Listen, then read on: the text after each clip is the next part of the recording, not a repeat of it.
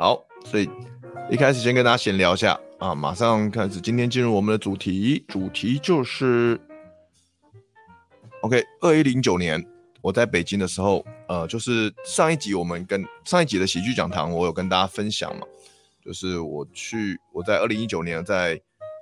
北京加入了一个新的公司叫42娱乐，在那边当这个即兴教练，还有 sketch comedy 素描喜剧的编导，然后也有些演出啦，然后因为那个时候公司野心很大嘛，想要把美式喜剧全包哦，所以呢，那个时候他们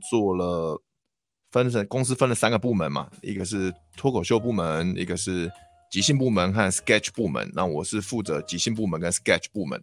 那脱口秀部门呢，有另外一个人负责人，然后请那个部门的有个员工就叫杨蒙恩，所以我跟他那时候是同事。然后后来大概2019年的5月还6月吧，然后公司就因为投资人觉得不赚钱就撤资，所以我们公司就整个解散，大被资遣。然后但我运气还蛮好的是，我大概在北京等于是失业空窗了一个月之后，我的贵人啊，就是 Tony Show 哦，周托尼哦，那他的艺名啊，他本名是什么我已经忘了。OK， 我的一个贵人呢，他就问我说：“阿德，我最近要做一个脱口秀节目，那想找你来当写手，不知道你有没有空，有没有意愿？”然后因为那时候我没工作嘛，当然说好啊，我就去做了。那为什么之前可能有些人没有看到前面集数的喜剧讲堂，那可能不知道为什么Tony Chou 算是我的贵人啊、因为在2015年我去北京表演的时候，他就有看到我。然后2017年他是 Tony Chou 邀请我去北京再做两场脱口秀表演，然后被台下的这个开心麻花制作人看到了，然后 Tony Chou 也引荐我给开心麻花制作人，然后让我机会跟开心麻花签约，所以我2018年就是跟麻花签约之后就到北京来表演即兴跟脱口秀。然后19年呢，因为 Tony 知道我跟麻花解约了，但是然后他就可能也想帮我吧，那可能也是需要借助我的能力，所以他就找我去当他的这个脱口秀节目 Tony Show 的写手，然后在搜狐视频这个比较算是一个老字号的影音平台吧。因为现在为什么说老字号呢？因为搜狐视频可能是中国大概数一第一或第二开始做网络串流平台的这个公司。那当然现在最大的我们都知道是腾讯嘛，腾讯或爱奇艺这两家可能是中国最大的影音串流平台。那搜狐已经排到可能第四、第五之后了啦，搞不好连西瓜视频都输。所以搜狐视频是老字号，那老板也很有钱，他也不缺钱啊，也不怕烧钱，他就这公司就一直持续经营。但是其实没有什么，就我在公司的那一年那几年到现在，我观察也没有什么特别火的 IP 在中国。那只是他们蛮喜欢这家公司，蛮喜欢做美剧的，就蛮喜欢买一些美剧的 IP 或买一些美剧或甚至是脱口秀节目的版权来搜狐视频播放。像以前，现在好像没了，但在19年2000年的时候，他们等于是每一集的SNL 周末夜现场，他们都会买版权来播放，都是买正版的，而且有更早的集数还会上中文字幕。但我不确定现在搜狐视频有没有可以看得到每一集的周末夜现场。我以前真的会看，觉得哇，大手笔，这样也蛮过瘾的。那搜狐视频呢，这家公司它其实还蛮大的，就是它的规模，它有自己一个办公大楼嘛，它那个办公大楼大概可能跟台湾的一个电视台办公大楼差不多，可能台视电视台或是华视电视台那种规模。然后他们那个公司是在于北京的西北方吧，就海淀区那边。那其实那边有个地方叫中关村啦、啊，就是一个科技办公大楼群聚的一个地方。那其实当时我要去那家公司开会的话，离我家是蛮远的，因为我住在东五环啊，他们那边可能是什么北三环哦，所以就是搭地铁要1个多小时，就爆干远。所以有时候，然后有时候还要挤尖峰时刻，所以有时候去开会有点痛苦，这样子。OK， 那跟他分享什么是托尼秀，托尼秀到底在干嘛好了。OK， 那托尼秀就是一个外景的脱口秀节目。OK， 那有点，其实我们是仿照，大家不知道有没有看过，我们是仿照 Conan O'Brien， 就柯南啊，美国的知名脱口秀主持人，很老牌的那个叫柯南，我们是仿照他的这个脱口秀节目的一些外景单元去拍摄的，去制作的。那最有名的系列，大家可能知道，关于柯南的外景最有名的系列就是之前 Netflix 有买版权，但后来可能权限到期了，已经下架了。那之前 Netflix 有买版权的叫 Conan Without Borders。柯南无国界啊，这个系列中文翻译叫这个。那不晓得大家有没有看过，就柯南这个主持人呢，到全世界各国去当地去探访，学习当地的文化礼仪，然后去那边跟当地的名人啊，或一些知名的店家或有趣的人事物互动，然后搞笑。大家有看过这个节目吗？ Conan Without Borders 有看过，我想蛮好奇的，你们有看过这个系列的，麻烦帮我在聊天室打个1好吗？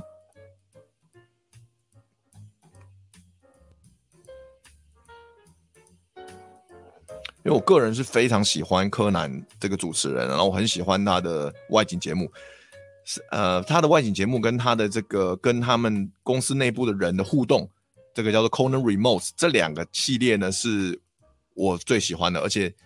可能比他棚内的有时候比他棚内的采访还要有趣，那也是很多人也都跟我一样想这样想，所以他们这两个系列的影片，不管在 Netflix 还是在这个 YouTube 点阅率都超高。哦，很多人看过，五六个人 ，OK。好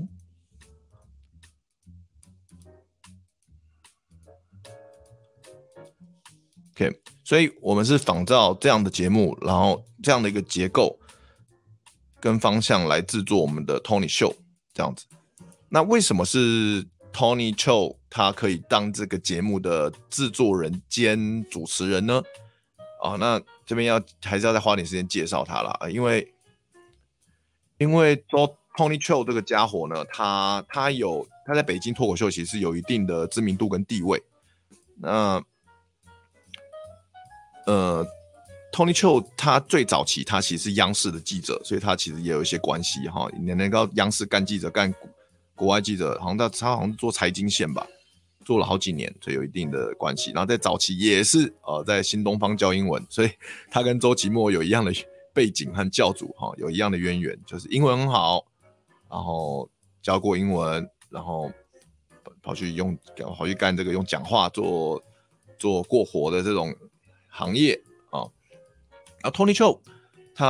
我只有讲过他是这个北京知名的线下脱口秀 IP 幽默小区的创办人， okay， 他在线下有一定知名度，他弄了一个幽默小区，然后在北京知名度很高，全国都有一定的知名度，还跟一个老外一起主理这个东西 run 了很多年，现在可能第7年了吧。然后他后来呢也在搜狐视频做了一个节目叫做恶毒梁欢秀，这个东西可能大家比较少听到恶毒梁欢秀，那所以他是在Tony Chou 在2017年的时候创作了恶毒梁欢秀这个脱口秀节目，那他的节目形态呢 也像是美国的脱口秀节目，就是会有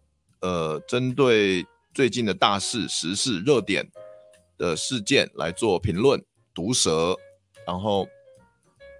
也有访特别来宾，然后也偶尔也会做一些外景的单元，但就是跟这个结构跟美国脱口秀节目很像。OK， 那恶毒梁欢秀，他们梁欢是主持人，当然就是梁欢嘛。那梁欢其实他不是脱口秀演员，他是一个音乐人。其实他是一个音乐人，只是呢，他那个时候会在微博去发很多时事评论的东西，会很毒舌的角度。所以大家很喜欢追踪他的微博，导致他微博的 follower 很多。所以，然后那个时候，坦白讲，在中国有实力又知名的脱口秀演员非常少，因为那时候是2017年嘛。连那时候可能李诞都才刚红不久，而且李诞已经当然是跟效果文化签约嘛，然后只有再更早期的就只有周立波跟王自健吧，因为王自健他们大家知道，王自健做了一个今晚80后脱口秀，但是从2012年做到2017年，还2017还2018忘了，所以那个时候因为知名脱口秀演员不多，所以他们就找了梁欢这样有个知名度的人来做这个脱口秀节目当主持人，然后那个时候2017年的时候 Tony 就是恶毒梁欢秀的制作人兼副主持人，他们在中国叫副咖主持啦，英文叫 sidekick， 就是有点像是 Conan 旁边的 sidekick 就是 Andy， 然后Jimmy Kimmel 旁边的 sidekick 副主持人就是 Gilmore， 大概这种感觉。OK， 好，所以他们做了2季的恶毒梁欢秀，在2017年、2019年做了2季，然后就没做了。然后因为有这样的一个经验资历吧，所以他们就想说，Tony Chou 就想说我要做一个有别于恶毒梁欢秀的节目，然后再做一个脱口秀节目，那他们就决定要模仿 Conan 来做这样子。对，大致上的发想，节目发想是这样子的。OK，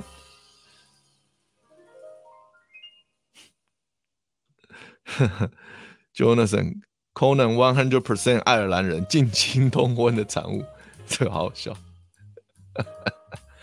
Rosalie 真的超喜欢 Conan，Yeah， 对啊。哦，菲欧娜说伯恩旁边的贺龙吗？没错，哦，贺龙就是伯恩的 sidekick， 哦，没错，完全正确。就是这个逻辑啊！贺龙小夜秀，好，我们来看，给大家看一下这个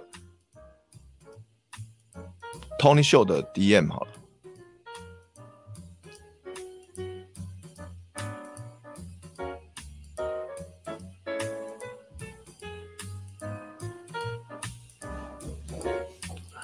所以这个就是我们 Tony 做的 Tony Show DM， OK。所以这个中间那个戴草帽的不是鲁夫哦，他就是周托尼 ，OK。那他这个节目的 slogan 下面这个大家字看不清楚，可能看不清楚哦，念一下。本节目是由坚决不承认自己尴尬的 Tony 所尴尬主持 ，OK。哦，他的 slogan 是这样子。那为什么我们要特别强调 Tony 主持风格很尴尬呢？其实那是事后我们自己想办法加上去的，因为我们在录第1集之前，我们也不知道他主持起来会这么尴尬，所以一开始没有这样想，因为我们都是往 Conan 的方向想嘛 ，Conan 就超好笑嘛，冷面笑匠，然后就是超强表演啊，讲笑话各方面表情反应都超强，但因为那毕竟 Tony 他不是这个料了，他不是这个，他没有到那么好笑了。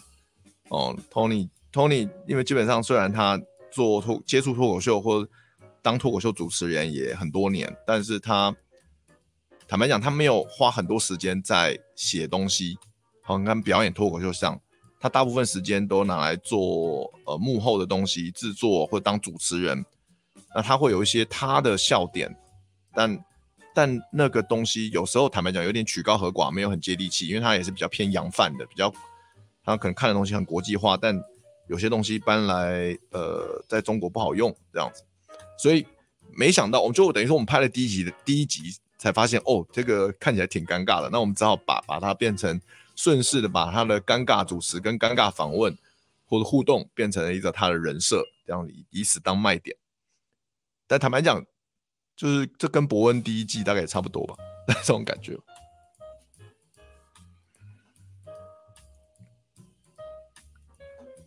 Jonas 9把刀，对，有一点点像嘛，有一点像9把刀，就是下巴都发霉嘛，对吧？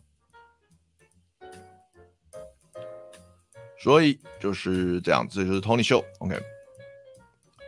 好 ，Oops。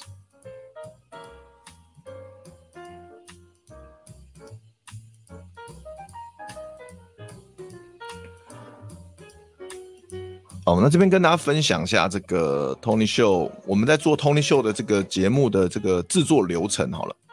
好，其实我们一开始一样，我们大家有看过 Conan 的节目外景就知道，他们每一集他们去不同的地方探店嘛，然后跟当地的不管是那个店家还是餐厅还是什么公司行号，他就会跟当地的人事物互动，然后从中去产生一些笑点，所以等于说我们要针对那个店家的人跟那个店家的事物和主持人互动 的这个互动的过程写下这个好笑的段子，所以其实实际操作起来会比你一开始想象中的还要难很多。这种节目真的不好写，它不是一般的脱口秀这样子。所以我们的工作流程就是我们会先选定一个主题，比如我们要探哪一家店 ，OK， 然后呢，决定好店家的时候，那个店家也确定要跟我们合作之后，我们就会去实地的去田野调查，就跑去那家店，然后去参观那家店啦，然后或者说跟他们的老板聊天啊，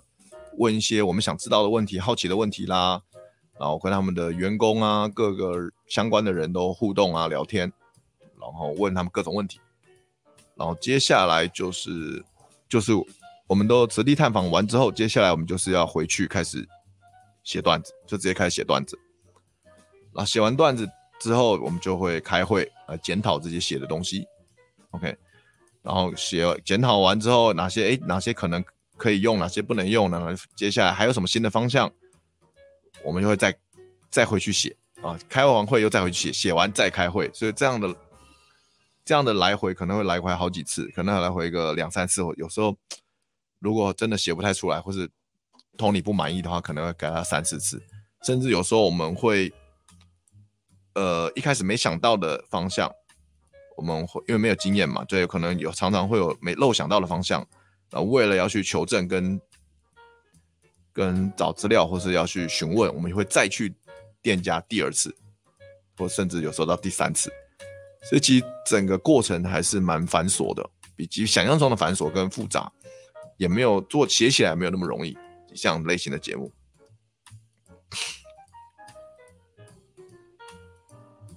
对，然后最后如果大家都写完了，都定稿了 ，OK， Tony 也看过了之后，我们就会。就开始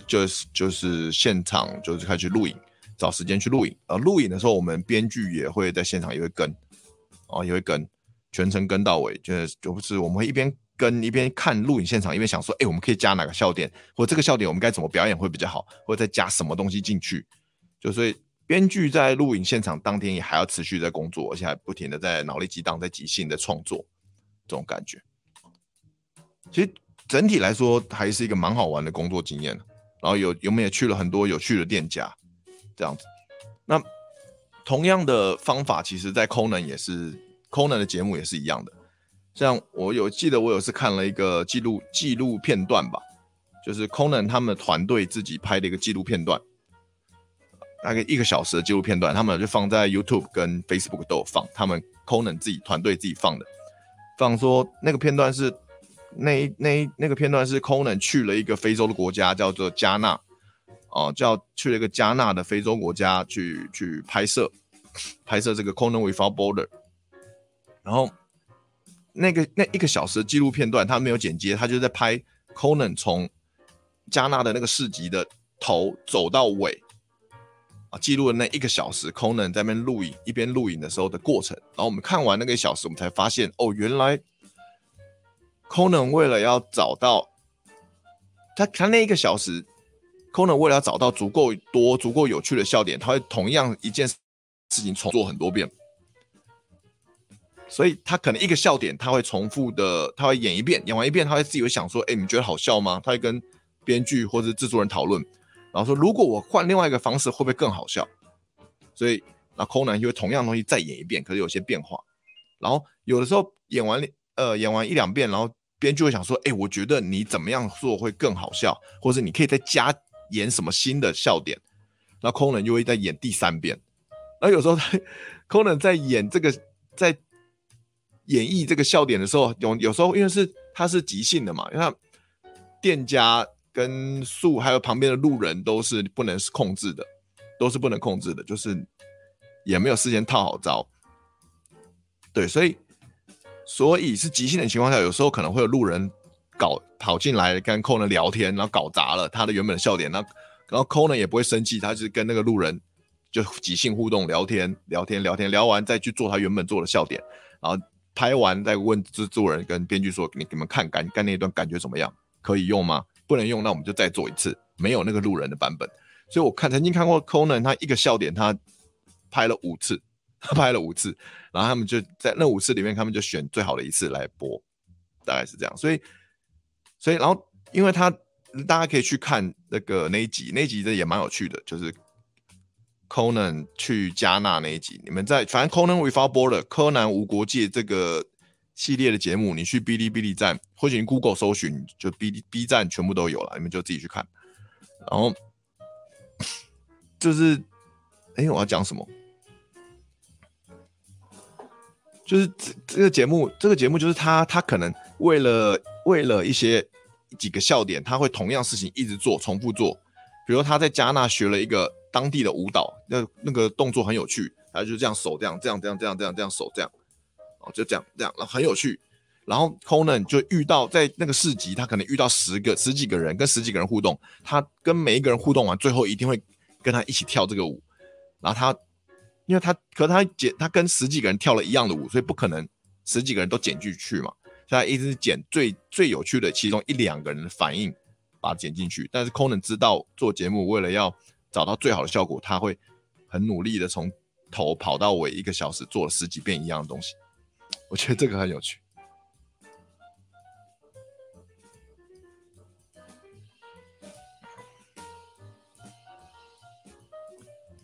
Fiona 问，所以外景是有本的，不是即兴。没错，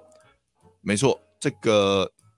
我们不管是 Tony Show 还是 Conan 的外景节目都是有剧本的，都不是纯即兴。但有没有即兴的部分？有的，也有即兴的部分。所以这就是这个 Conan 的外景节目外景单元最有趣的地方。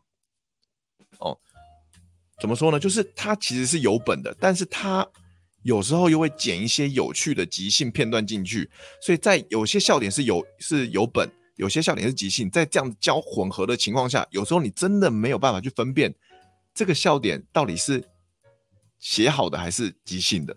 但有些笑点很明显，你可以分辨出来，这个是设计好的，因为正常人不可能聊聊天，就突然拿一个超搞笑的道具出来，对吧？不可能嘛。所以跟超搞笑道具有关的，你就知道那一定是谁好的，事先写好的。但有些你真的很难看出来，那所以这很考验主持人的即兴功力啦。坦白讲，你要做这种节目，所以我就说为什么我们说 Tony 做这个 Tony Show 会有点尴尬嘛，就是因为他这方面即兴功力其实并没有到像 Conan 这么强啊。Conan 是因为他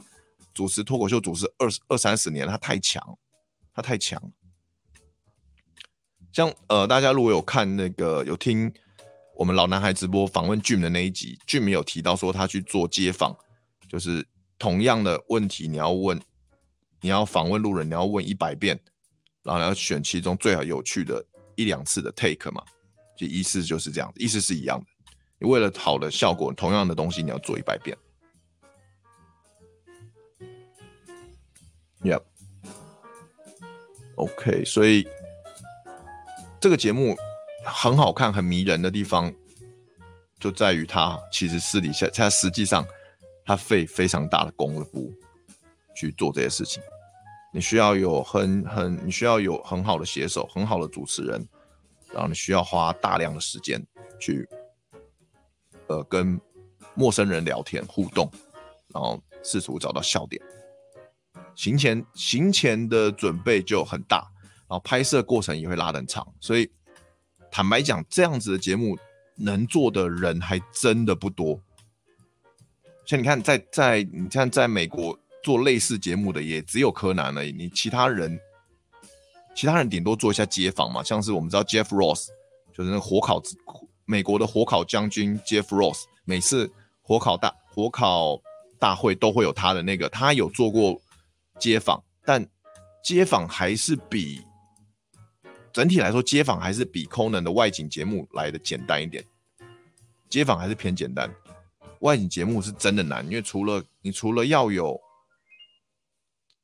街访的部分，你还有更多其他的搞笑的元素，不能只有访问，言语上的搞笑还有更多，所以的确难，的确是很难的。嗯，有机会做东区大雕秀吗？不知道哎、欸，其实我蛮想要做在台湾做像 Conan 或 Tony Show 这样的节目，但就是你需要团队，你需要有资金，因为这个节目真的很难做。其实我大概去年就跟零八讲过了，但是零八就是有零八也说这的确很难，他们觉得以现在的人力成本就人资源来说可能做不到，我也知道，因为这真的很难做，真的很难做。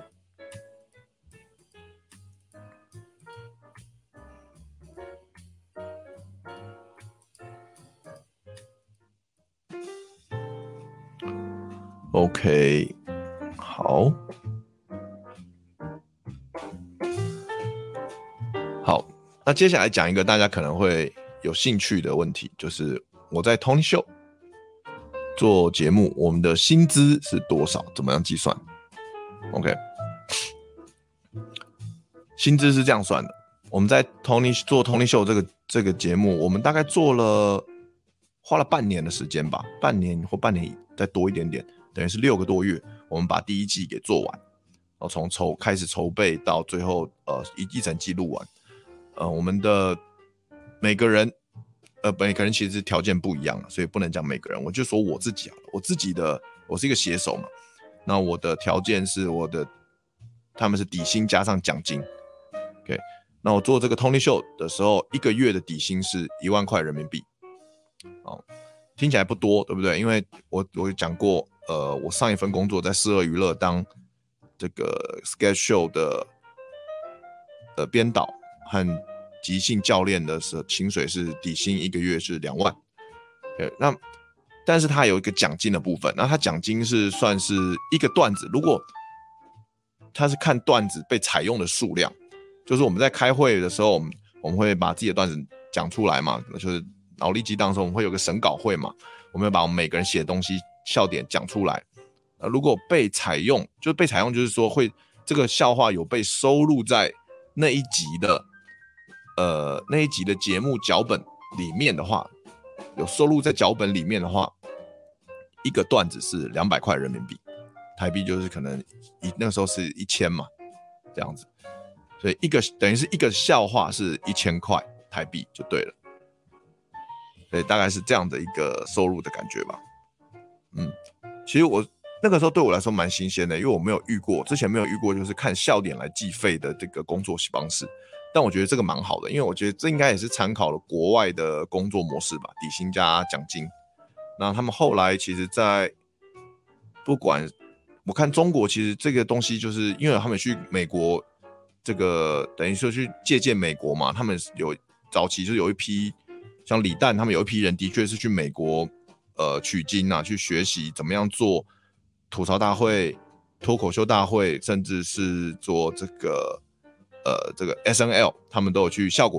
借鉴、去学习，所以那个东西应该是从那个时候带过来的。所以现在后来在中国做各种的这种搞笑喜剧节目、脱口秀节目，他们都需要段子手，那些段子手他们的收费方式基本都是底薪加奖金，基本在中国每一个。这个网络综艺或是电视节目的喜剧节目的给段子手的费用都是这样给的，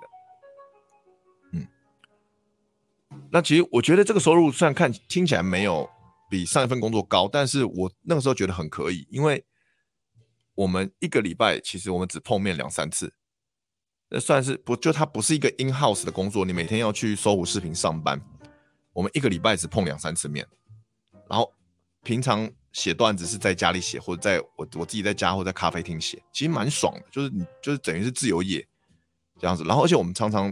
因为我们刚好这一批人 ，Tony 啊、我啊，还有其他写手，我们都住在北京的东区这边，因为我东区的嘛，一定要住东区，都住在东边，所以我们会常常在东边碰面开会，而不会跑到搜狐那个北三环那包干园的地方。所以其实对我们来说，就是很多时候开会是很轻松的，我们不用跑很远，就是可能 打车或搭地铁搭个20分钟就可以到这样子。所以其实以对啊，以这方面是蛮惬意的，是蛮惬意的。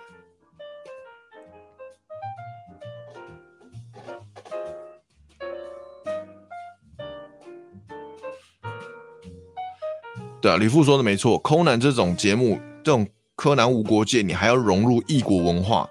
其实在各方面都，你要学习国外的一些东西，在各方面都很会更吃力，会更难做，执行力也要更强，所以我真的很佩服柯南团队的人，我真的很佩服他们。只要你看过，因为我为了做 Tony Show， 我必须得看，把所有柯南的东西全部看过，所以柯南的几乎所有的外景单元加上无国界的所有集数，我每一支影片我大家都看过至少3-5遍以上，每一支就必须了若指掌，因为我不然我根本不知道怎么去帮 Tony 写这些东西。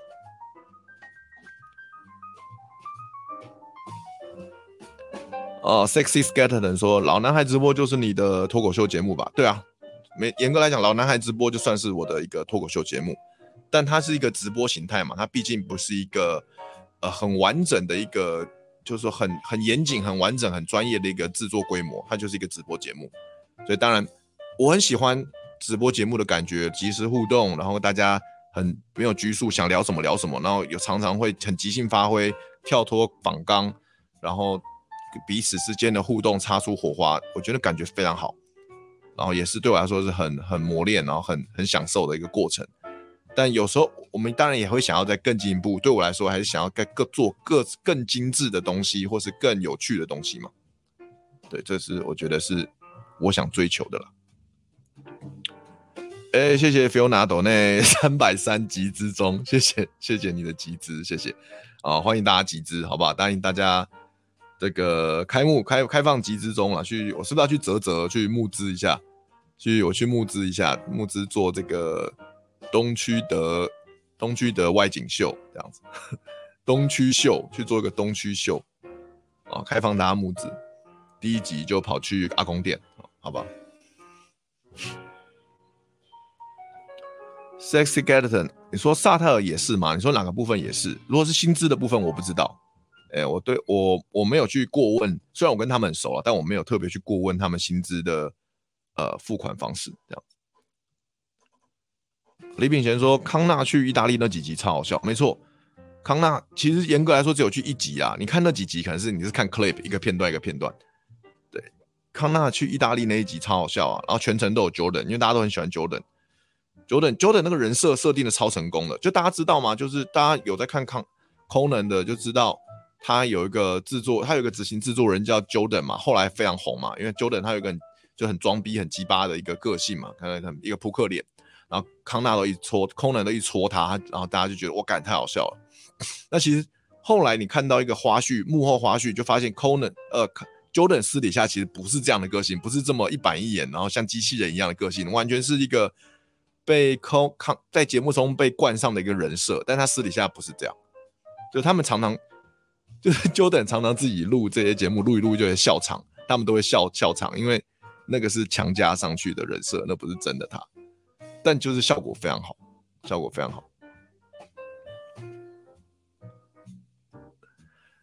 好。韦德、新德哥这些宝贵经验真的是难得，谢谢你的回馈。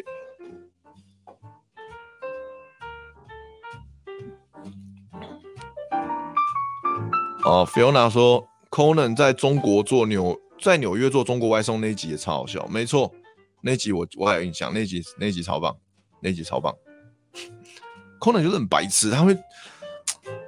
他就是因为他的人设很鲜明，我觉得 Conan 我最喜欢 Conan 的地方是他的人设跟一般的脱口秀主持人都不太一样，他敢做很 creepy 的事情，就他有一个鲜明的人设叫 creepy， 就是 creepy 中文叫怎么翻译啊 ？creepy 就是奇怪，然后甚至是奇怪或是猥琐，奇怪又猥琐的东西，只有他敢做，但是。你这个东西你很少在其他脱口秀主持人身上看到，大部分主持人都很帅啊，什么 Jimmy Kimmel、Jimmy Fallon 也还算帅，他只有时候发福，然后 Seth Meyers 都很帅啊，然后你说其他的 Oliver 就是他们是更严肃一点的政治议题嘛，所以 Conan 他是有个非常独特的一个存在，他敢做一些很猥琐的智障的事情。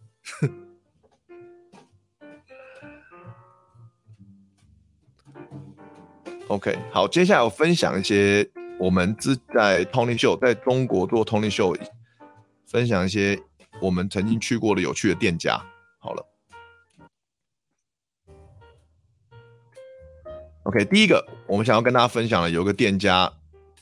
我们也是我们大概拍 Tony Show 第一集，我们去这个店家叫做各色 DNA， 各色 DNA， 这是一家什么公司呢？它是 DNA 检测公司，大家有人有听过或者有人有做过这个服务吗？ DNA 检测就是说它可以，你就吐一个唾液，然后给他们去实验室化验，他们就化验出来帮你检测你的 DNA 先天有哪些特征，有哪你的身体的你的外在的身体特质和你内心内在的特质，这个人他都透过这个 DNA 来给你产生一个报告，让你知道你先天是怎么样的一个人，就你的先天会影响到你的外在跟内在，但是你的外在跟内在当然也可以用后天来努力来改变嘛，但是它让你知道你先天的身体特性是什么，很有趣。其实我一开始都不知道有这种公司，然后之后听到我就哇靠，超有趣的。然后所以因为我是写手嘛，所以我跟主持人，我们一群写手跟主持人，我们全部都去探店的时候，我们都做了这样的报告，然后报告一个礼拜后出来，我们就知道我们的身体是怎么有哪些特性。我现在把我的 DNA 检测报告秀给你们看好了。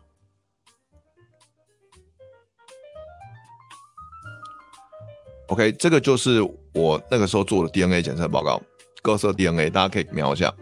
我有19个稀有标签。什么是稀有标签呢？稀有标签就是说，我做就是这个标签在中国是很少人有，大概是 25% 以下的人才有，所以这叫做稀有标签。那我有19个稀有标签，算是比较偏多的了，一般人好像是落在可能10个左右。那像如果是外国人做这个报告，他的稀有标签可能会有30几个，因为他是外国人嘛，所以他有些特征本来就不是一般华人中国人会有的，所以他会有30几个。对中国人来说，他的很多标签很稀有。那对一般的中国人，他就10个左右。那我的敏感性稀有标签，敏感性较高。但什么是敏感性？我有点忘记了，坦白讲，应该不是指早泄什么的啦，大家不要乱想哦，应该不是早泄，但是到底是什么样的敏感性？就是这个报告每一个都可以点进去看了啊，只是这个是截图啊。我微信也很久没用了，因为没有大陆门号，所以要去找这个报告要花点时间，我就懒得找。但反正有啊，最不易情绪进食，这个是先天，但我觉得我后来根本就是疯狂情绪进食，所以才会变这个身材。所以先天给你这么多优势，但是你没有好好把握，你后天乱搞也是不行的啊！这个报告告诉我们这件事情。容易失眠，我觉得我年纪越大，的确越来越容易失眠哦。然后基本人畜无害，就是应该是指个性吧，应该是指个性还算温和吧。皮肤保湿最好，这个是和最难晒伤。这两点是我觉得是很显而易见的，因为大家看得出来，皮肤是真的很好，就是已经快40岁了，然后这皮肤看起来像这样，其实蛮不科学哦，蛮不科学。所以这个是真的，这一点是我觉得 DNA 检测报告应该是没有错哦。血糖调节最好，对，但听起来还不错，但其实我的家族是有糖尿病病史的，所以可能我刚好没有吧，我也不知道，但还是要节制啊，不能乱吃。力量最强应该是指我的肌肉量比较发达一点点，先天的。脂肪代谢最强，这告诉我们什么？没有用，先天再强也没有用，乱吃就会胖，就是像这样。回避刺激不知道，什么？可能是避免刺激吧，比较不喜欢刺激的一个互动人事物什么的。尽责性最高，就是比较内在的一个特征啊。我自己觉得还 OK， 还算准。情绪特别稳定。其实我觉得我年轻的时候脾气蛮暴躁的，现在是小暴躁，宜人性较高。这感觉这几点都有点像哈。我情绪稳定，宜人性，基本人畜无害。阿兹海默这个有点忘记什么意思，但是可能是表示我是得老人痴呆症的这个高危险群。我不用他讲，我现在已经有点了。我觉得我现在已经有点了，记性超差。现在我整个记性完全不行，创造力较强，空间记忆较好。但我空间记忆较好，但是我蛮常迷路的，就是方向感不太好。吸烟较难成瘾是可能是有，因为我偶尔会抽一些应酬烟嘛。然后我有任前女友，她还逼我陪她抽烟，因为她不想一个人抽。但我一直没有烟瘾。然后之前有一阵子我也是自己买电子烟来玩，但我没有烟瘾，我目前都没有烟瘾。睡眠运动较少，就是指他可能睡眠的时候眼球运动比较少吧，所以比较熟睡。我算是比较好睡的人啊，所以睡都可以睡到蛮深的，通常可以睡到蛮深。热爱囤积物品，我觉得我以前有，像我以前会收集 CD 嘛，我大家可能看不到，但我面向的这一面，我房间有个书架，我书架上有500多张 CD， 就是我从学生时代一张一张慢慢累积起来，500多张。但我现在已经根本没有听 CD 的设备，我也没有在听这些 CD， 但我就舍不得丢它。但除了 CD 跟书以外，其他我大部分很多东西，我现在是比较年纪大了，开始学习断舍离啊，Okay. 好，这是我 DNA 检测报告，很有趣。所以我那时候就做这个节目，就是会去看到一些有趣的各行各业，就是哦，原来这世界上有这种东西，我不知道。其实这是做这个节目很好玩的地方。好，来看看大家的吐槽。我跟大家讲完我的 DNA 报告，我来看看大家的吐槽啊。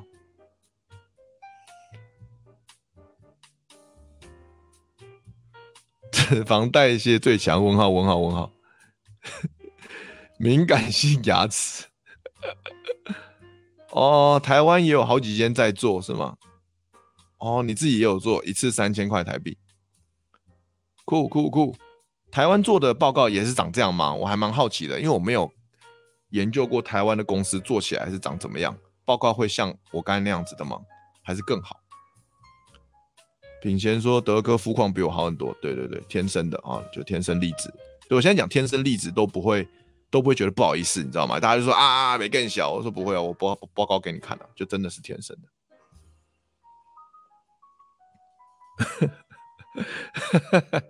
林整成睡眠运动最少，床上运动最多。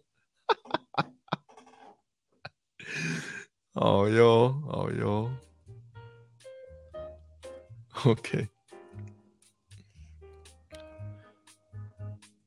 好。现在网速好像有点不太好，大家看起来会觉得画面糊或顿顿的嘛，没有的话就不管了，我就继续哦。有时候我房间网速不太好。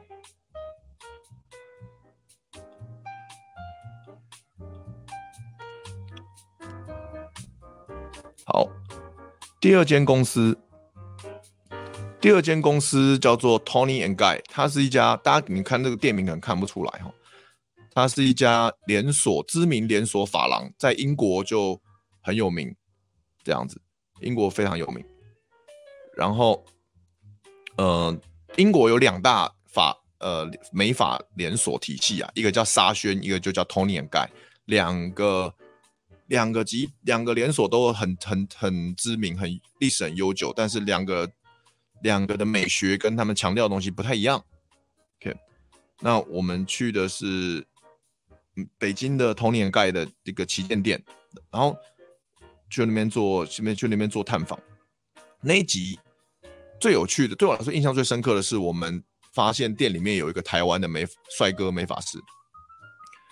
然后知道他台湾人，然后我们就哇，就是觉得很亲切嘛，就觉得哇，台湾人呢，我也是台湾人，就聊了，我跟他聊了很多，甚至我们聊到后面才发现，原来他根本就住在我家小区的旁边小区，他跟我是邻居。就我们是台湾人，然后可是他在北京工作4-5年以上了，比我久很多，所以我想说我们都是台湾人，然后他又住在我邻居小区，我想说，我就跟他说以后有空一起打球，一起吃个饭啊，他说好啊，然后从工作之后到后来就再也没碰过面，不愧是台湾人啊，都说而已，我们都是说而已，我觉得这个事情超好笑的。OK，Fiona 问说这种店怎么写本？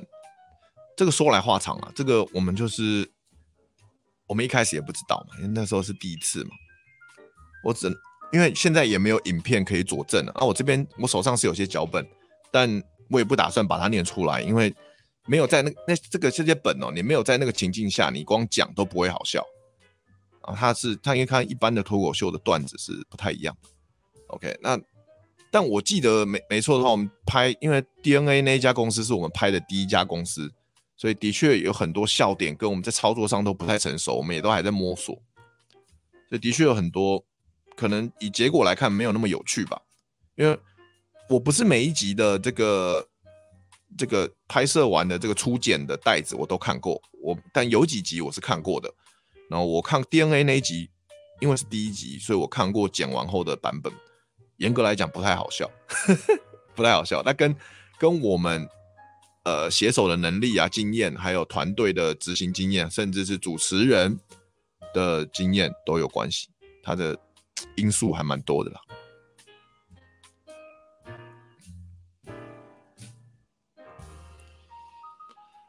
OK， 好，第三家想分享的印象很深刻的，我们去探店的公司叫东方宾利，这一家就牛逼了，告诉各位哦，这家牛逼在哪呢？等一下，可是好像大家说画面画质不错，不会动，那我是不是要？那我可能要换个，那大家等我一下，我换个网路好了，因为现在网速不太好。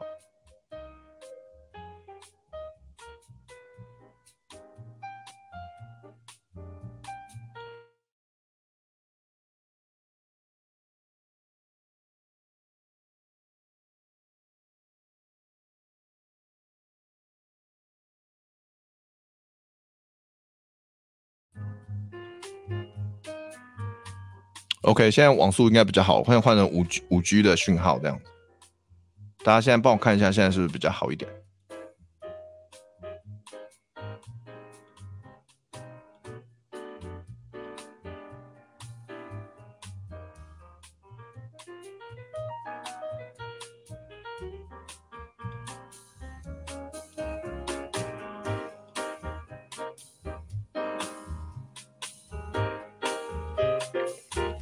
？OK， 好，那我们继续。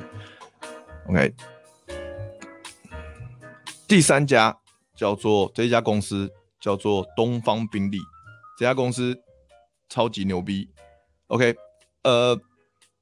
首先讲一下它为什么公司叫做东方宾利，因为他们这个集团哦，他们这个集团下面有很多公司，其中一个公司就是宾利，就是那个大家知道的这个知名。名车啊，跑车、名车，很贵的车啦。其中一个就是宾利。那他们东方宾利是他们这个集团的另一家公司，虽然它叫东方宾利，但是它跟宾利一点关系都没有。他们是一个走秀时尚模特儿公司，所以就跟你讲它多牛逼了吧？哦，他真的去那一天我们去东方宾利这家公司。去探访，去田野调查，刚好他们说他们这样就是有个厂商他们想要挑 model， 那因为东方宾利它是一个模特经纪公司，他们签了很多中国的这个年轻的 model 嘛。然后讲到年轻，就是我那一天去调查访问这家公司才知道，原来 model 行业很竞争，你可能16、17岁就要。准备要出道，就要签约。那可能你实际能够工作，因为是走秀的 model， 他们就是很挑身高、身材，还有很挑年纪，所以你顶多能够走到26、27岁就极限了。到30岁，基本上 case 就变很少了，你就要转行，转成做网红或者做其他的 model、平面 model， 或者转去做主持人、演员。Anyway， 是。Fiona 不是可以带出场的，是一般的时尚 model， 时尚模特 model 是很专业的。OK， 所以因为那一天刚好就是有厂商要挑走秀的 model， 那可能所以他们就把他们签约的大概他们挑了其中20-30个女生和20个男生，就型男美女 model 穿，然后这样走全部走一遍给厂商看，然后我们制作单位，我们这个节目制作单位也在旁边看，所以我们就看到了一次看到20几个女生穿，他们而且他们有分衣服，第一套是套装，这样20几个这样子超级高挑、超级身材超好的美女这样在我们面前走过去，然后第二套是热裤加白 T 恤，然后一样 model 又走一遍，热裤加白 T 恤20几个又走一遍，就是。我没有去过酒店，因为我之前在老男孩直播讲过，我从来没有去过酒店。但我觉得，就算是酒店，大概也没有比这个好看吧。就是那个画面太好看了、啊，我的妈呀，好看到不行。哦，然后题外话，因为这个集团它上面有很多大股东嘛，有很多股东。那这个集团其中一个大股东就是成龙，就是成龙，所以他们在走秀给厂商看的那个空间是一个很大的公司内很大的空间，那空间居然摆了一个小型的飞机模型，应该不是模型，是一比一的小飞机在那边，在那个空间，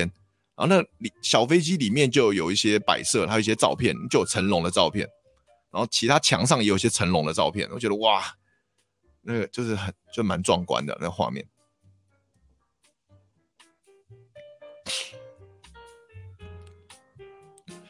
James 说：“北京感觉做任何事情都很竞争，没错啊，的确是很竞争。因为那些 model， 你要能够被签约，你一定是身高，你身高就是个门槛嘛。他们说女生没有176，不要来当时装模特嘛。女生至少176，男生至少185，这是低标。所以像我的身高体重就不用讲了，我的身高都没办法当时尚模特。对，这是最基本的。”然后再来就是你要很瘦，你要靠北瘦，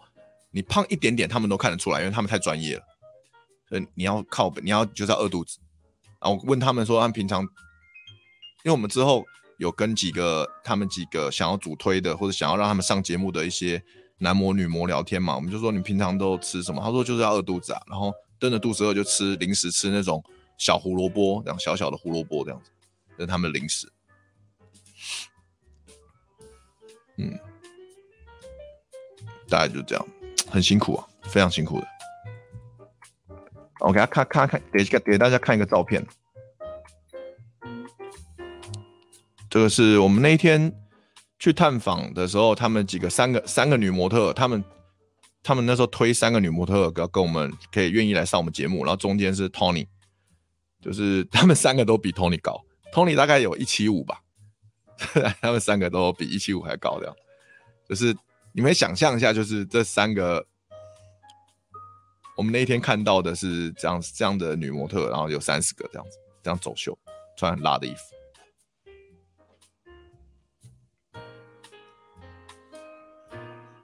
对，所以这一家店家让我印象非常深刻的探店。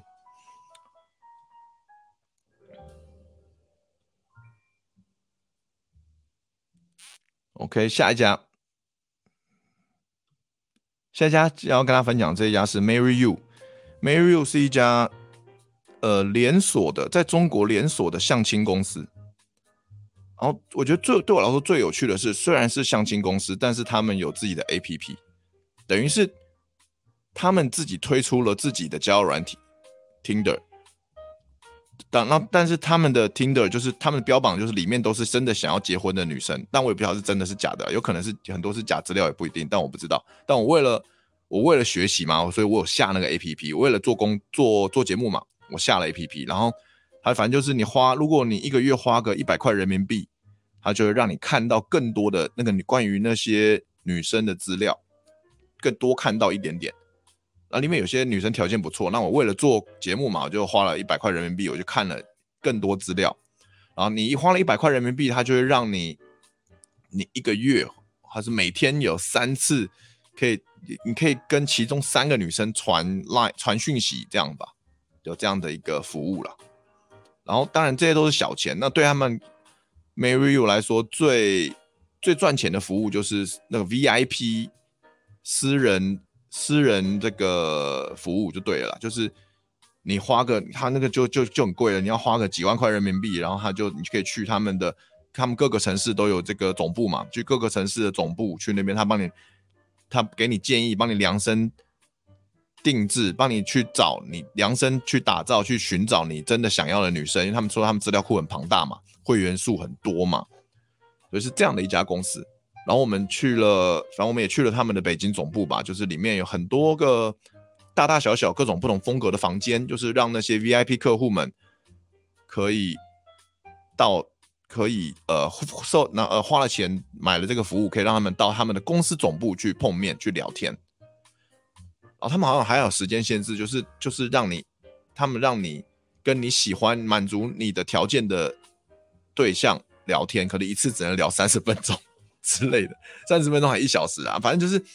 就是也不要时间很长，但是你们可以互换联络方式嘛，那你们之后要私约是你们的事情嘛。但反正就提供的这样的一个服务的连锁店的一个相亲公司就对了，也挺有趣的，比较现代化一点的相亲公司啦，就还有交友软体，还有 APP， 但就我觉得这种公司也是就是要收服务费嘛，而且后续问题也很多啦，他们那些红娘跟他们聊过，他们也是遇过很多各种后续问题嘛，就很多是骗感情、骗炮的那种嘛，都会有骗钱，然后很多很智障的客户，男生女生都有嘛，那种爸宝妈宝公主病各种嘛。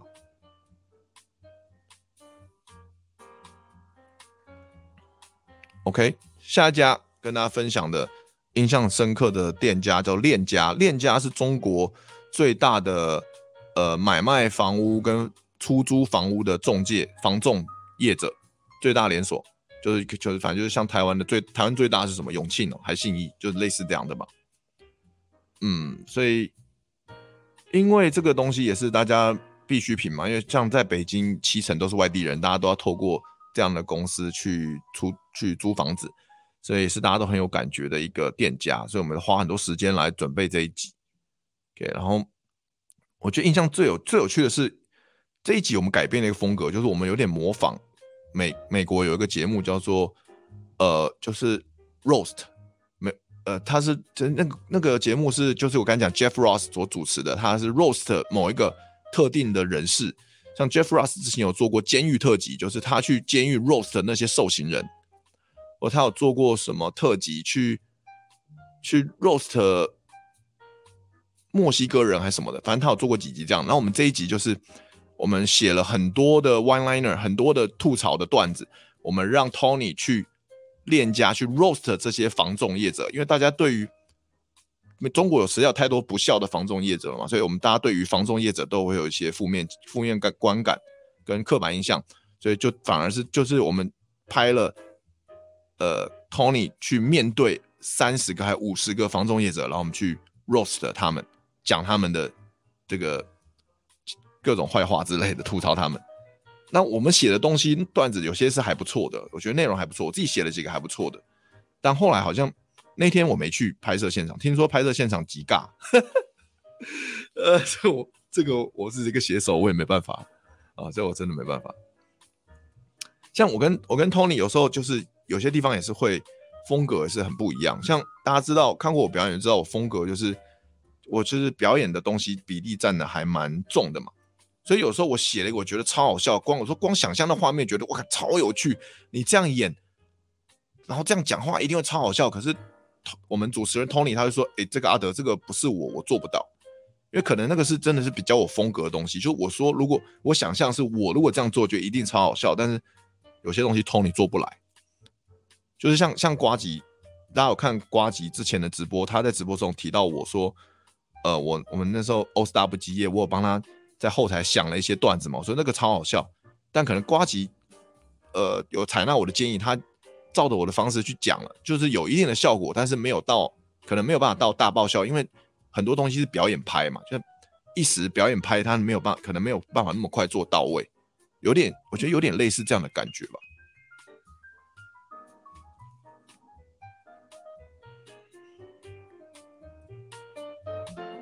OK， 好，那还有一集我在最后分享一个啦，因为我们拍了一整季，但我们最后分享一个，就是还有一集就是去精酿啤酒大药精酿，在北京有几家连锁店的精酿啤酒。这一集是在我们做过最爽的一集，就是我们去了那个店家，因为他在北京有4个连锁店，所以我们4个店家都去了，每一次去都给他喝爆，就狂喝。所以那精酿啤酒就是酒精浓度比较高嘛，我们每一集大家喝完，大家在那边探店、聊天、讨论，然后喝酒，每一次去都喝强，4个点都喝得很开心这样子。所以那一集是我觉得做过最爽的一集。然后我记得我一个人在家里写段子的时候，写这一集也是配酒，然后我还有一次跑去我家附近的精酿啤酒店，一边喝一边写这一集，然后就这样比较有感觉嘛。你喝精酿啤酒，写精酿啤酒的店家的段子会比较有感觉。然后写一写的时候，我那时候在一个人在精酿啤酒店，然后写一写的时候，我看到旁边2个妹子在聊天，就蛮可爱的妹子，然后就跑去，也不知道哪里来勇气，跑去跟他们搭讪。结果巧的是，我在那家精酿啤酒店一搭讪完，才发现那2个女生都是台湾人，他们也是台湾人，然后来北京工作的2个女生，就是他们可能也待了比我待多好几年，就觉得很开心，他乡遇故知，就我们这3个人聊得很开心，我也没在写段子，就聊天。然后后来我们就有一次约了他们2个女生来我家，我们3个人在我家喝酒吃火锅这样。大家不要想歪啊，你们是不是在想说坏坏的事情？没有哦，没有，就是喝酒吃火锅。然后我自己喝挂，然后他们也喝挂，然后我们就3个人都喝挂，然后这样，然后他们就休息一下再回去这样子，很有趣的回忆，就是很妙很有趣的回忆吧。OK， 所以以上大概有这些我觉得很有趣、印象很深刻的店家。那最后想要跟大家分享是为什么这个节目最后中国广电总局审查不让这个节目上架。原因是跟这个节目内容一点关系都没有，因为我们做的内容完全没有碰触到政治敏感，完全没有什么敏感议题，完全没有，我们也没有在节目里面讲什么藏独、疆独，没有。我们做了，那为什么中国不让上架呢？主要就是 Tony 这个人，因为 Tony 之前做《恶毒梁欢秀》的时候，就有他的《恶毒梁欢秀》就有被中国审查过，就有被下架过，所以 Tony 这个人在中国广电总局里面是有不良记录，是坏分子，是有不良记录的人。所以他就算事后他现在改变他的形态，他做一个跟政治时事完全不相干的节目一样，中国广电总局也是追杀他，不放过他，各种刁难，叫他加内容。他说中国广电总局说你们这个 Tony 秀没有正能量，所以不让你上架。那我们他们就为了正能量这个东西又加了很多素材进去，然后还是不过，所以他们就放弃了。所以我们拍完了一整季的节目，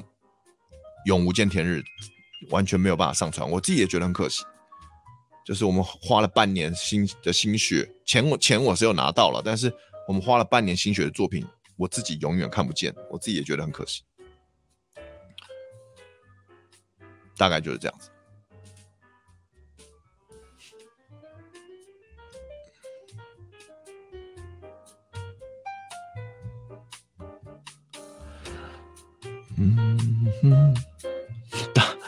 Brian 大药精，人民公社可以。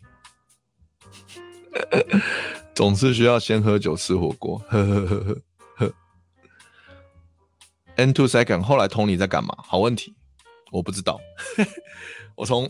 因为我觉得 Tony 那一次之后，我觉得 Tony 也有点心灰意冷吧，我不知道。所以我知道他现在还有在做线下的幽默小区，他持续在做。我偶尔会关注他的微博嘛，看一下他微信号还是有他的好友嘛，那动态会发出来。但是后面我们也没有什么再联络了，因为 Tony 秀结束之后，我跟 Tony 就没有什么再联络，然后我就去忙了别的事情。然后19年年底我就回台湾，后来我们就再也没有联络了。所以我坦白讲，我不知道他现在在干嘛。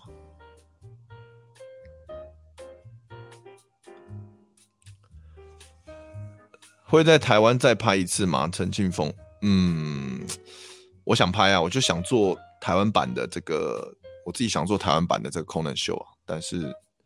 需要团队，需要资金啊，去折募资，好不好？欢迎大家抖内我，大家现在在这边抖内我也可以，好，也可以开放大家抖内做台湾版 Conan Show， 好不好？抖内到一定金额我就做。Fiona 啊，在台湾做可以跟哈哈台合作，嗯，因为我之前，大家知道吗？我之前跟哈哈台也合作过好多影片。哈哈台之前找我跟其他脱口秀演员都拍过好几支搞笑影片，他们一直都想做这个东西，但他们后来红的系列还是街访嘛，是街访。但我觉得他们街访应该做到很强啊，但跟就像我说的，街访跟 Conan Show 的外景单元又还有不太一样的地方，所以当然啊，他如果哈哈台愿意跟我合作，我当然好啊，当然 OK。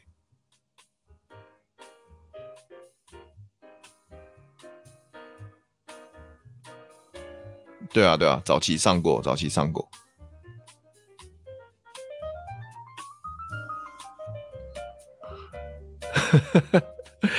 Lena 答应我，如果抖内得一千，不要用来约炮。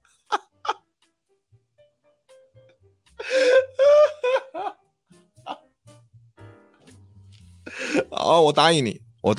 你抖内我的钱，我绝对不用来约炮。其他人我不敢保证，但你的钱我绝对不会用来约炮，好吗？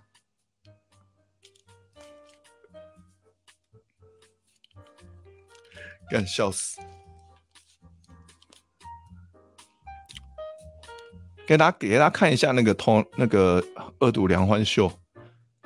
的那个情况好了。我们其实今天节目我们差不多聊到这边了，但我想给大家看那个恶毒梁欢秀的那个节目到底发生了什么事情。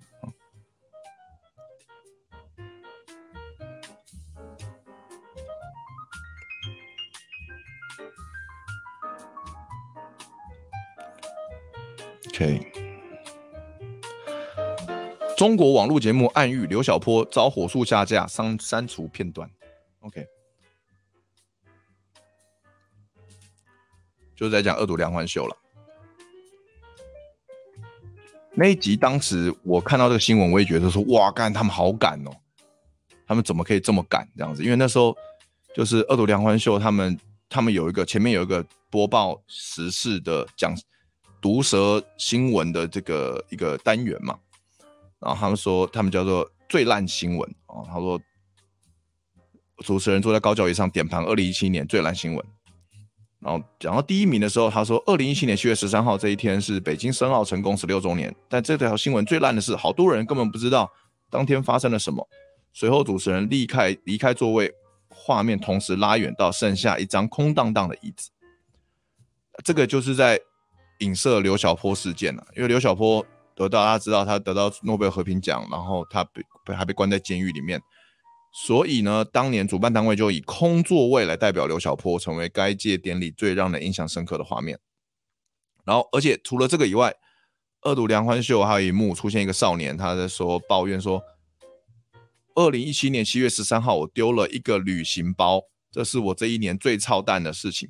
那刘晓波的拼音是这样。旅行包的拼音是这样，就字首一样，所以大家就可能在他们在网络上就是会把刘小波改成旅行包来讲，这样比较可以躲避网军的审查，所以他们就写了这样的两个单元。然后这个当时梁欢他播报完这个新闻离开座位，就只拍一个座位啊，就是在影射刘小波事件，所以他们做了这个东西，火速遭到广电总局下架，然后也造成了 Tony。因为 Tony 是节目的主持人，他是没办法撇清关系的，他是节目的制作人啊。Tony 是这个节目的制作人，所以这也造成了他为什么 Tony Show 没办法上架，就是这个原因。孙女很有趣啊，孙女街访很好看。对啊，我之前的单元，我在哈哈台拍的东西都是跟孙女合作的，都没想到他后来爆红这样，很有趣。所以大家有兴趣的话，你也可以去上搜狐视频看恶毒梁欢秀。他们是做了两季原本都是1集10集1集12集，所以原本是有22集，但因为敏感的内容都要下架的关系，所以除了这一集还有很多集数内容只要有一点点敏感，他们就自主下架或是被迫下架，因为他们不敢惹共产党嘛，所以你现在去搜狐视频打查恶毒梁欢秀两季，你只看得到大概5集到8集的内容，其他敏感的东西全部下架了。然后但我也不晓得 Tony Show 完全没有敏感内容，1集都上传不了。这就是中国可怕的地方，审查的力量。所以经过这件事情之后啦，坦白讲，对我觉得对 Tony 甚至对我都是一个打击，因为我们都觉得说，以为说哦，在中国脱口秀很火了，但有机会可以在那边一展长才发达赚大钱。但事实上很多时候往往不是，结果往往不是我们想象中这么美好嘛。所以 well 这是为什么我回来台湾就不想再过去的原因之一。的确是赚得到钱，但是赚到钱之余，你的确我就你没有办法确定这是不是还是你想做的事情，大概是这样。所以 Fiona 有问我嘛，有机会还会去回中国待持久做喜剧吗？我答案是不会，应该是不会了，因为我觉得比起钱啊，我可能更在意旅行包的品质。旅行包啦，我比较在意旅行包，所以除非他给我很多钱，我就可以把旅行包丢在一边嘛。大概是这样子。对，因为我现在的发言，这几年的过激发言，坦白讲，我觉得我现在的情况比较像是跟伯恩或是凯莉一样，就是不是说要不要去发展，是不敢去中国的这种程度吧，应该是被王军盯上的程度。OK， 好，今天聊到这边 ，OK， 时间也9点快半了。最后给大家开放一点点时间提问和抖内，好不好？我们今天差不多节目告一段落了。然后最后我自己再工商一下啊，我们这个卡米地即兴表演课 Level A 哦，即兴表演课初阶班开放报名 ，OK。11月15号之前都有早鸟优惠。如果你想要学习像 Conan 一样，想要像柯南一样这样子的这个即兴表演能力，那你一定不要错过这个表演课，开发你的即兴表演能力、反应能力、创造力，还有你让锻炼你的幽默感。OK， 就这以上啊 ，Fiona 又是你懂内哇，真是不好意思，去 7-Eleven 买 9.99 给妹子， 9.99 是什么？买 9.99 买酒啊，是买酒的意思吗？啊，感谢你的抖内啊，今天还是只有 Fiona 的抖内哦，就谢谢你的支持。OK， 好啦，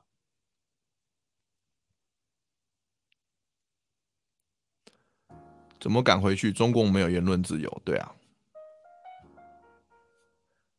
没错。刘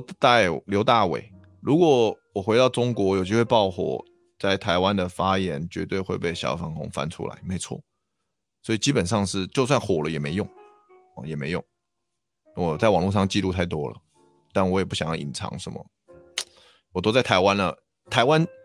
很多东西都可以有待改善，但自由这一点是真的很棒，所以我都在台湾了，我还不享受这个自由的特权吗？难道我要去怎么等我被抓去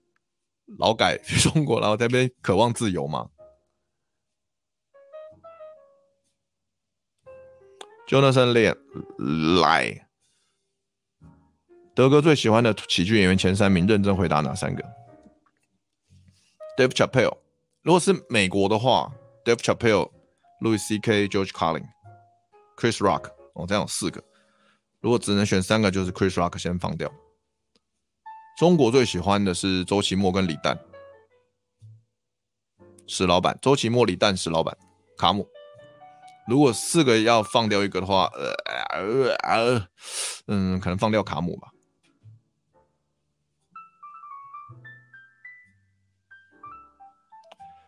James 没错，上完表演课周2可以一起玩即兴哦。Yeah， 哦靠腰，这个礼拜2，明天哦对，明天礼拜2晚上8点到9点有现场即兴表演啊，我还没有到群组贴报名，我靠，我忘记了，最近都太忙，我最近在打电动。因为要断食，所以要打电动，废寝忘食的打电动才不会记得要吃东西。所以我待会 po， 谢谢 James 谢谢你提醒我，待会 po。 对，明天晚上8点在卡米地有现场即兴表演，欢迎大家来看。然后明天晚上10点半有老男孩直播，大家密切锁定。明天大家都知道明天的来宾是谁吧？明天晚上10点半老男孩直播，特别来宾是呱吉呱老板。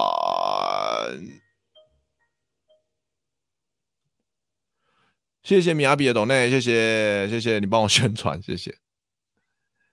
OK。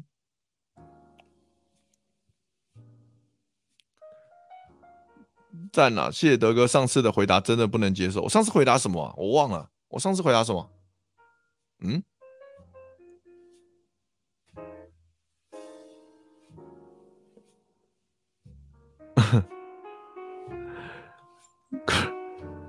？Gardener H， 我还是不懂你不讲新三社前几年在中国讲什么段子，就是讲一些我这10年来，因为我去中国之前我在台湾表演脱口秀10年嘛，就是这10年来仅有的那么一些比较不含新三社的段子，就那些了。那具体是什么也不用再深究了，因为那些笑话也过时了，都是10年前写的，现在我自己也不想讲，也不觉得好笑了。反正我也是有不死不黄的段子，好吗？我最近还蛮常去 open mic 的啊。我最近写的新段子也都不是新三色的段子，我自己蛮喜欢的。甚至有个段子的内容比较敏感，所以我不晓得可不可以放上网络。但我可以讲最新写的段子，我自己很喜欢的一个段子，前提就是因为大家知道草东没有派对的鼓手过世了。所以我就在写了一个这个段子，我就写说，大家都觉得，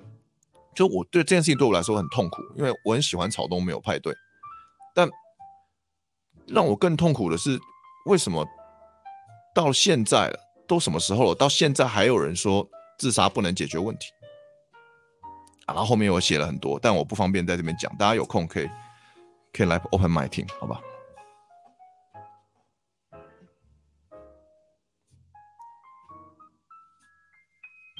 好，